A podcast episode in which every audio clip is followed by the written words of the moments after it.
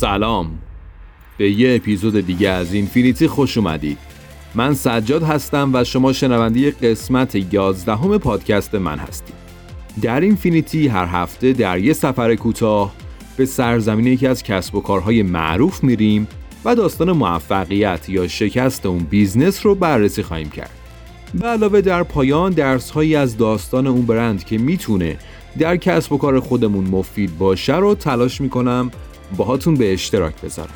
حتما علل موفقیت اونها می‌تونه الهام بخش و دلایل شکستشون می‌تونه درس عبرتی برای ما و بیزنس کنونی یا احتمالیمون در آینده باشه. در یازدهمین قسمت از اینفینیتی قراره راهی جزیره اسنپچت بشیم. شبکه اجتماعی معروف البته بیشتر بین خانم ها و بیزنس نوآور و موفقی که با رشدی بی سابقه تونست به جایگاهی قابل توجه برسه و در بین پر استفاده ترین اپلیکیشن های social media در سرتاسر سر جهان قرار بگیره. پس همراه من و داستان پر افت و خیز اسنپچت باشید و با کمربندهای بسته خودتون رو آماده تیکاف یازدهم اینفینیتی کنید.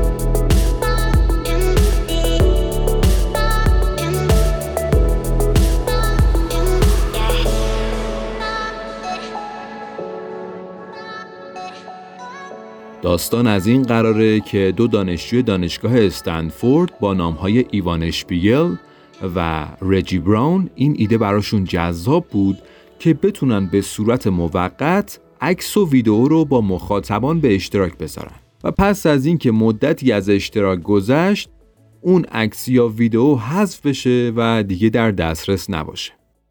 ایوان پیشتر تجربه حضور در استارتاپ های حوزه تکنولوژی رو داشت و در بازار مورد مشابهی رو برای اون چیزی که در سرشون داشتن ندیده بود. در سال 2012 اونا یه prototype که به معنی ارائه فرایندی از یه تصویر کلی از یه محصول نهایی آماده کردن و اونو با دوستانشون در کلاس طراحی محصول دانشگاه به اشتراک گذاشتن. اونا اسم این برنامه رو پیکابو گذاشته بودن و اینجوری بود که عکس و ویدئویی که شما منتشر می کردی پس از مدت کوتاهی حذف می شد و دیگه قابل رویت نبود.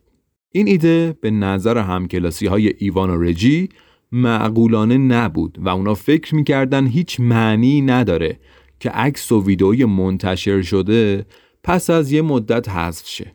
اما ایوان و رجی به ایدهشون اعتماد کافی داشتن و می‌دونستن که کار متفاوتیه که تا حالا هیچ کس انجامش نداده و می‌تونه پتانسیل بالایی بین نوجوانها و جوونها داشته باشه. ایوان و رجی برای تکمیل تیمشون و تولید یک برنامه با کیفیت شخص سومی رو که اتفاقا از همون دانشجوهای استنفورد بود به کار اضافه کردن. اسم ایشون بابی مورفی بود. این سه نفر کل تابستون و وقف کار روی پروژه مد نظرشون کردن و از ورژن اول پیکتابو در حالی رو نمایی کردند که فقط توسط 100 نفر استقبال و نصب شد. همین تعداد کم و غیرقابل انتظار موجب بحث بین این سه نفر شد و طی یک تصمیم توسط ایوان و بابی رجی رو به دلیل اینکه کار خاصی نمی کرد و اهمیتی برای پروژه قائل نبود کنار گذاشتن که البته این مسئله بعدها براشون گرون هم تموم شد. در سپتامبر سال 2011 نام اپلیکیشن به نام امروزیش یعنی اسنپچت تغییر کرد و در اپستور در دسترس قرار گرفت. ولی استقبال خاصی ازش نشد. در اینجا اتفاق جالبی افتاد. پسرخاله ایوان که یه پسر نوجوان بود اسنپچت و نصب و استفاده کرد و اتفاقا ازش خوشش اومد و اونو به دوستان و همکلاسیهاش پیشنهاد داد تا جایی که این اپ در مؤسسه‌ای در لس آنجلس حسابی محبوب شد. این اتفاق و استقبالی که از اسنپچت صورت گرفت کم کم به مرزهای خارج از اون مؤسسه هم رفت و رشد این اپلیکیشن آغاز شد. جایی که در می سال 2012 و چند ماه بعد از لانچ شدن رسمی این برنامه هر ثانیه 25 عکس توسط کاربران به اشتراک گذاشته می‌شد و در نوامبر همون سال بیش از یک میلیارد عکس توی این اپلیکیشن منتشر شده بود. البته جالبه بدونید که اسنپچت تا اون موقع فقط در دسترس کاربران آیفون بود و اواخر همون ماه نوامبر 2012 برای کاربران اندروید هم در دسترس قرار گرفت.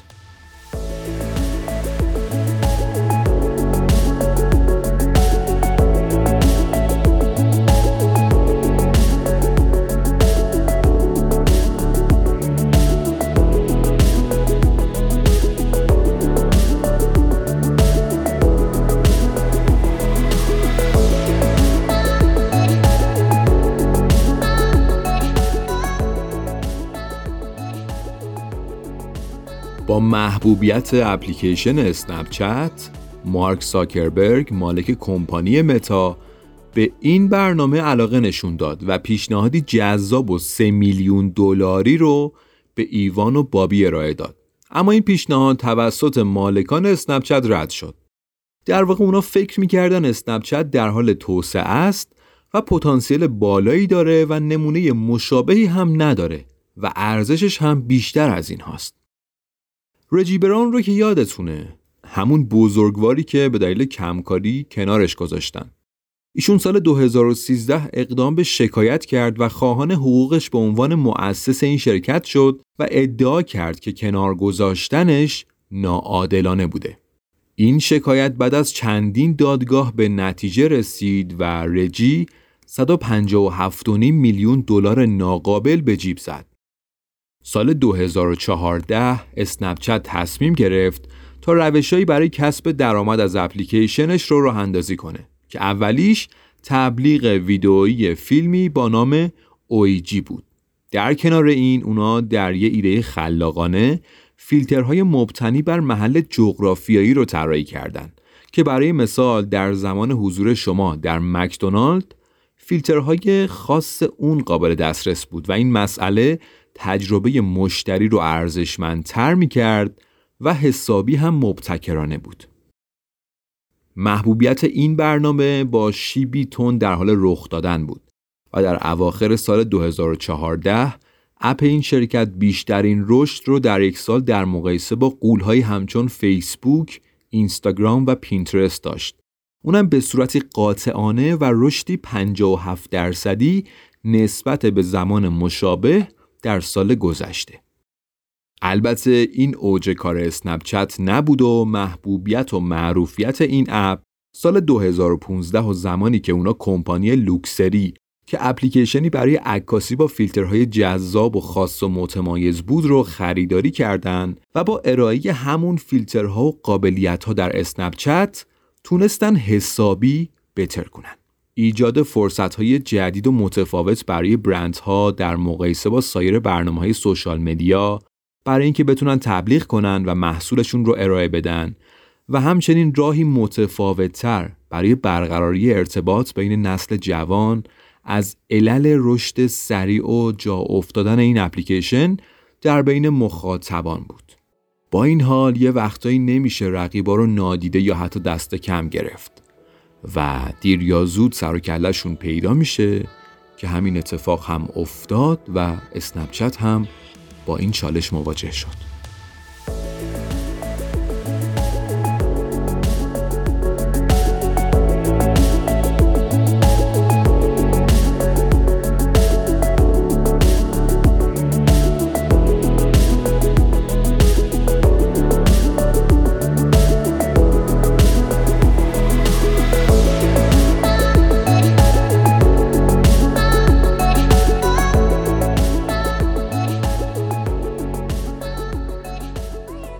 زاکربرگ که پیشتر پیشنهادش مورد قبول مؤسسای اسنپچت قرار نگرفته بود تصمیم گرفت تا خودش دست به کار بشه و از این پتانسیلی که ازش استقبال شده استفاده کنه.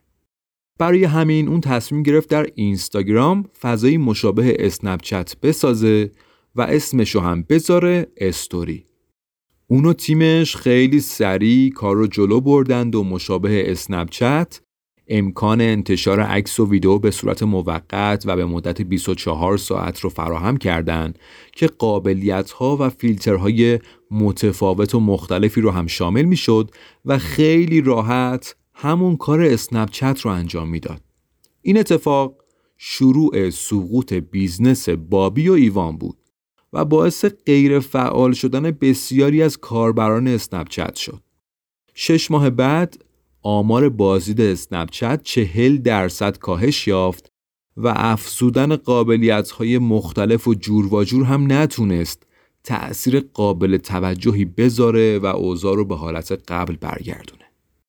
در واقع آقای اشپیگل و مورفی قدرت فیسبوک یا متای حال حاضر رو دست کم گرفتن و به این دقت نکردن که منابع محدود اونا در مقایسه با یک کمپانی همچون متا حرفی واسه گفتن نداره و خیلی سریع ممکنه یه رقیبی تازه با قابلیت بهتر بیزنسشون رو در سایه قرار بده. با این حال اسنپچت به کارش ادامه داد و در سال 2017 IPO یا همون عرضه عمومی شد و مؤسساش تونستن 28 میلیارد دلار به دست بیارن. این کمپانی در حال حاضر در جایگاه ششم پرمخاطب ترین شبکه های اجتماعی جهان قرار داره. طبق آمار حدود 59 درصد بزرگسالان آمریکایی روزانه از این برنامه استفاده می‌کنن و این اپلیکیشن 347 میلیون کاربر در روز داره. ایوان اشپیگل در سمت CEO و بابی مورفی CTO حال حاضر این کمپانی هستند. خب حالا دیگه میریم سراغ سه درسی که اسنپچت می‌تونه به ما بده و ما رو با چشمان بازتری در مسیر بیزنسیمون هدایت کنه. پس در part آخر یازدهمین قسمت از اینفینیتی هم همراه من باشید.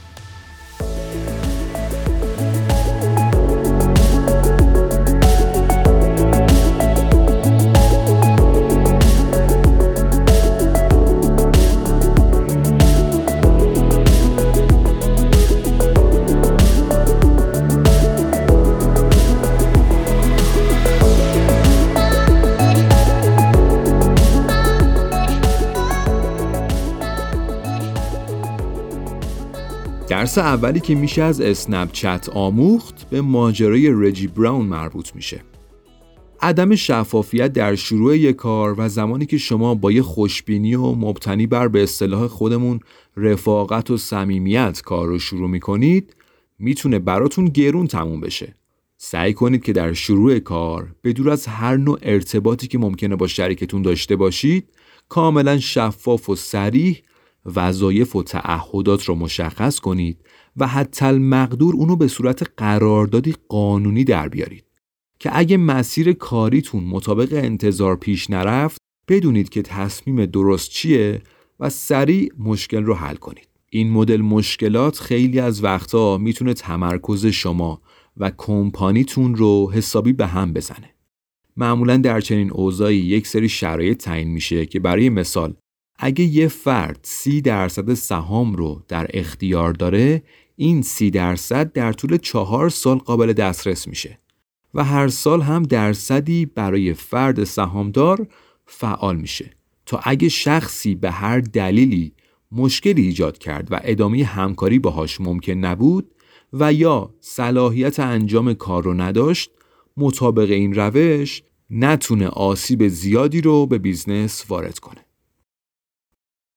مورد دوم یافتن گروه مخاطب هدف یا niche market ه همونطوری که گوش کردید اسنپچت در ابتدا بین یک گروه محدود و دانش آموزای یک مؤسسه در لس آنجلس مطرح شد و مورد استقبال قرار گرفت شما هم یک قسمت کوچیک و مشخص از بازار رو انتخاب کنید نیازهاشو برآورده کنید و بعد به فکر توسعه و ارائه خدمات به بقیه افراد باشید. مورد آخر و سوم هم دست کم نگرفتن رقیبه. هر چند اسنپچت عرضه عمومی شد و مالکاش خیلی پول بیشتری از اون چیزی که زاکربرگ پیشنهاد داده بود به جیب زدن اما همیشه برای خودتون اگزیت پلن و برنامه‌ای برای خروج از کار داشته باشید و آلترناتیو و استراتژی هایی برای مواجهه با چنین شرایطی در نظر بگیرید. اینجا دیدیم که فیسبوک پرقدرت و با منابع بسیاری که داشت وارد کار شد و طی مدت کوتاه اسنپچت رو پایین کشید و اسنپچت نه توان مقابله با فیسبوک رو داشت نه امکاناتش رو پس حواستون به این مورد باشه اونم توی جوامعی که رقیب شما ممکنه قدرت فراوانی در جهات دیگر داشته باشه و یه وقتایی کاری کنه که سایت و اپلیکیشن شما رو فیلتر کنن و به راحتی شما رو از بازار حذف و سهم بازارتون رو به دست بگیرن. خیلی خوب. مرسی که تا اینجا همراه من و اینفینیتی بودید. امیدوارم داستان اسنپچت که هم یک داستان موفقیت و هم یک داستان شکست بود بتونه به شما دیدی بازتر و وسیعتر در خصوص کسب و کارتون داده باشه.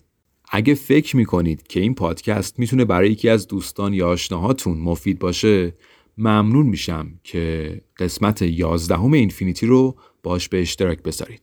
در پایان هم مثل همیشه باید بگم که اینفینیتی اینجاست تا به شما بگه که هیچ حد و مرز و نهایتی برای رشد و پیشرفت شما و کسب و کارتون وجود نداره.